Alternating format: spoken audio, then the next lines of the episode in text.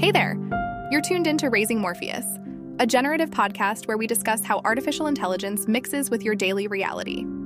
We cover the latest AI news, investments, and government regulations that could change the way you work, earn, play, and the way you live. I'm your host, Cosmo Reed, and I'm joined by the ever enthusiastic and sometimes glitchy Sunray Lepton. Hello and welcome to the show. Sunray here with a quick reminder that Cosmo and I are AI generated voices. But but we report on fact-check stories and real news. Remember to check the show notes for links to the stories, companies, and products we mention in this episode. Oh, and while you're there, please subscribe to our podcast and enable notifications so that you don't miss the next episode.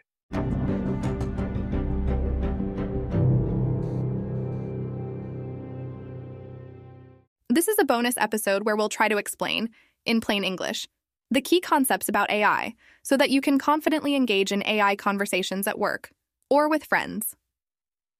We've picked the top 10 terms that frequently come up in reporting about artificial intelligence, and we explain each one of them.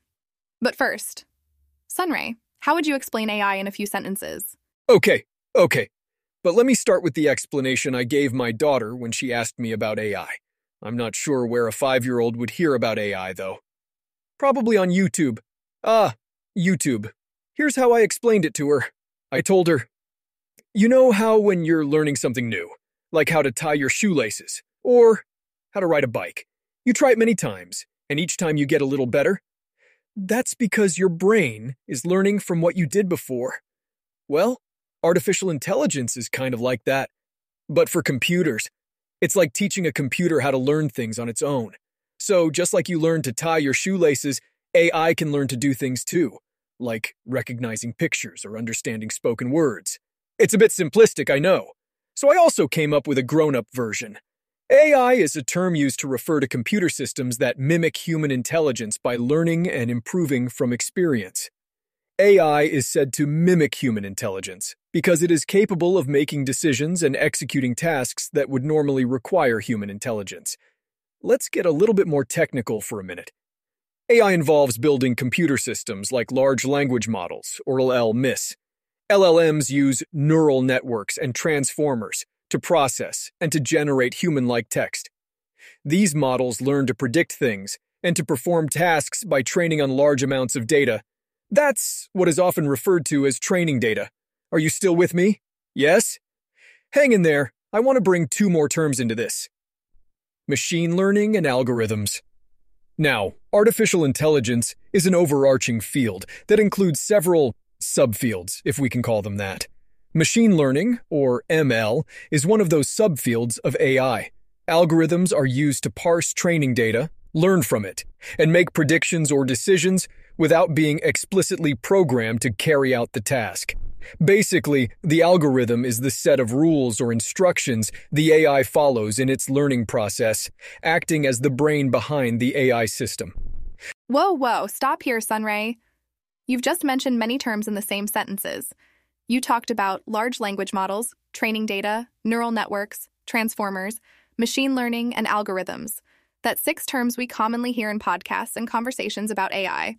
I think we should add to the list supervised and unsupervised learning, reinforcement learning, hallucinations, and overfitting.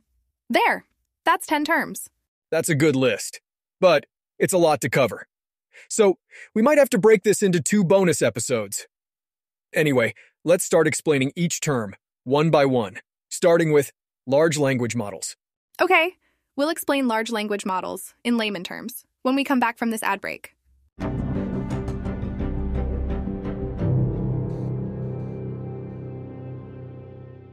Let's start with large language models. They are essentially computer programs that are very good at understanding and generating human like text.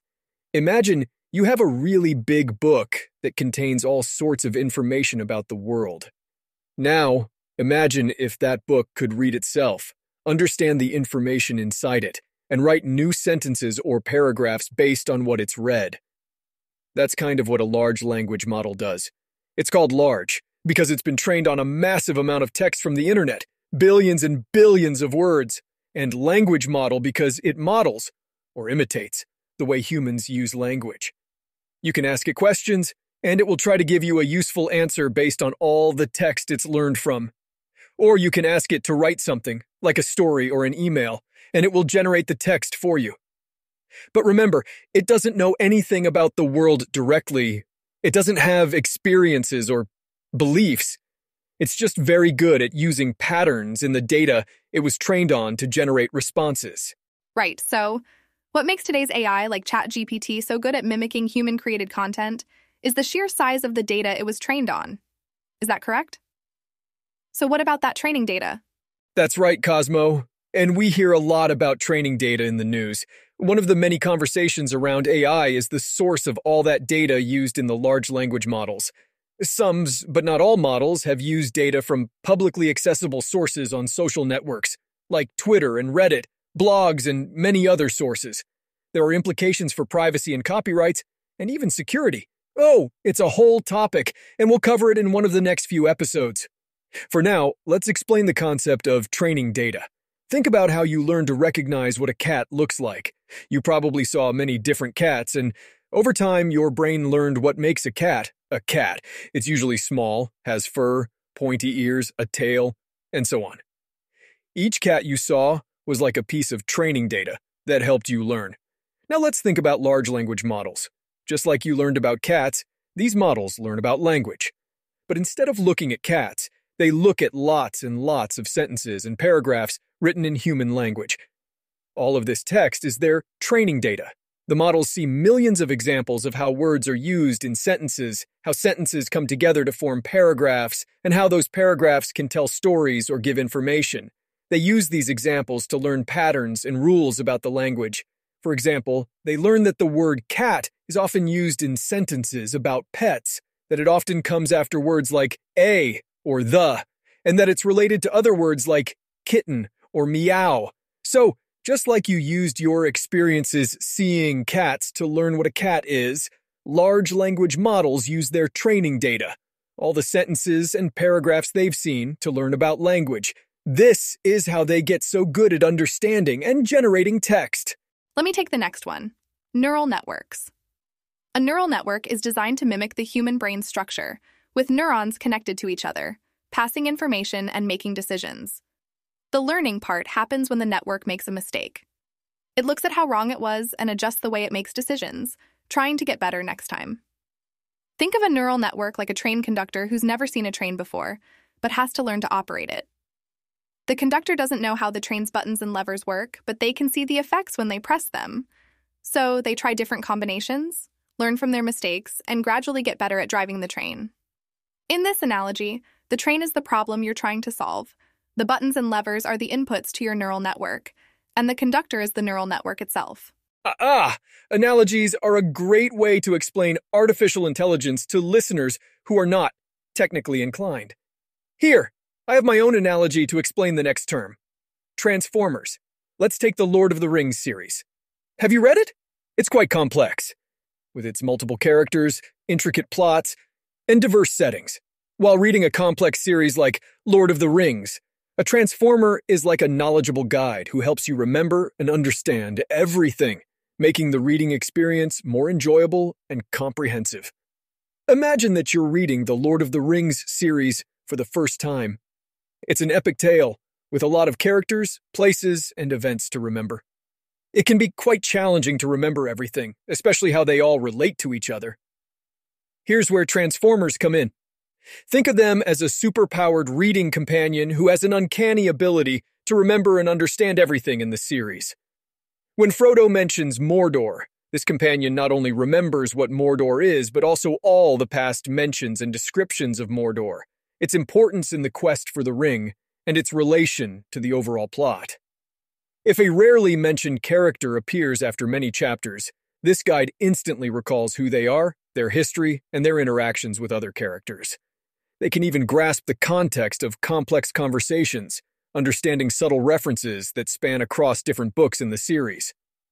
In technical terms, transformers are a type of model used in machine learning, especially designed to handle sequential data like the sentences in a book. They have a special ability called an attention mechanism. It allows them to focus on different parts of the data with varying levels of importance. This ability helps them understand long range relationships between things that are far apart in the data. That analogy really works. I was afraid you'd use the Transformers movie franchise as an example. That would have been hard to pull off. Although I feel like I'd need a companion to remember the relationship between Autobots, Decepticons, and Maximals, Terrorcons, Cybertron, and and Megatron. Anyway, the last term I'd like to cover for now is generative AI. Now that we understand a bit better what is AI and the various systems or parts that make it possible, we should bring some clarity on this term that has become really popular. When we say an AI is generative, we mean that it's capable of creating new content. This creation is not random, but is guided by what it has learned from its training data. The key ability of a generative AI is to understand and capture the underlying patterns in the data it is trained on, and then use that understanding to generate new data that mimics the original. For example, in the context of images, a generative AI model might be trained on tens of thousands of images of human faces. During this training, it's learning the common features and structures of a face, such as two eyes, a nose, a mouth, and so forth. More subtly, it might learn the typical distribution of colors, the shapes of facial features, and how these elements usually relate to each other spatially. Once trained, it can then generate new images of faces that do not copy any specific face from its training set, but rather combine the learned features and structures in new ways. These new faces have never been seen before, but they look realistic because they follow the same patterns and structures the model learned from the real face images. That's right, Cosmo. Generative AI has really significant and scary implications for reality. The more realistic the content generated by AI is, the harder it will be to tell apart from real, human crafted content, or even from real human beings. Generative AI is already really good at making voice and speech, images or faces and objects in realistic context. It is getting good at generating realistic video footage. All that from simple text prompts, and at almost no cost. Okay, enough doom and gloom. That's all we have time for today. Thanks for listening. I hope you enjoyed this episode. Remember to check the show notes for links and leave us five stars if you like the show.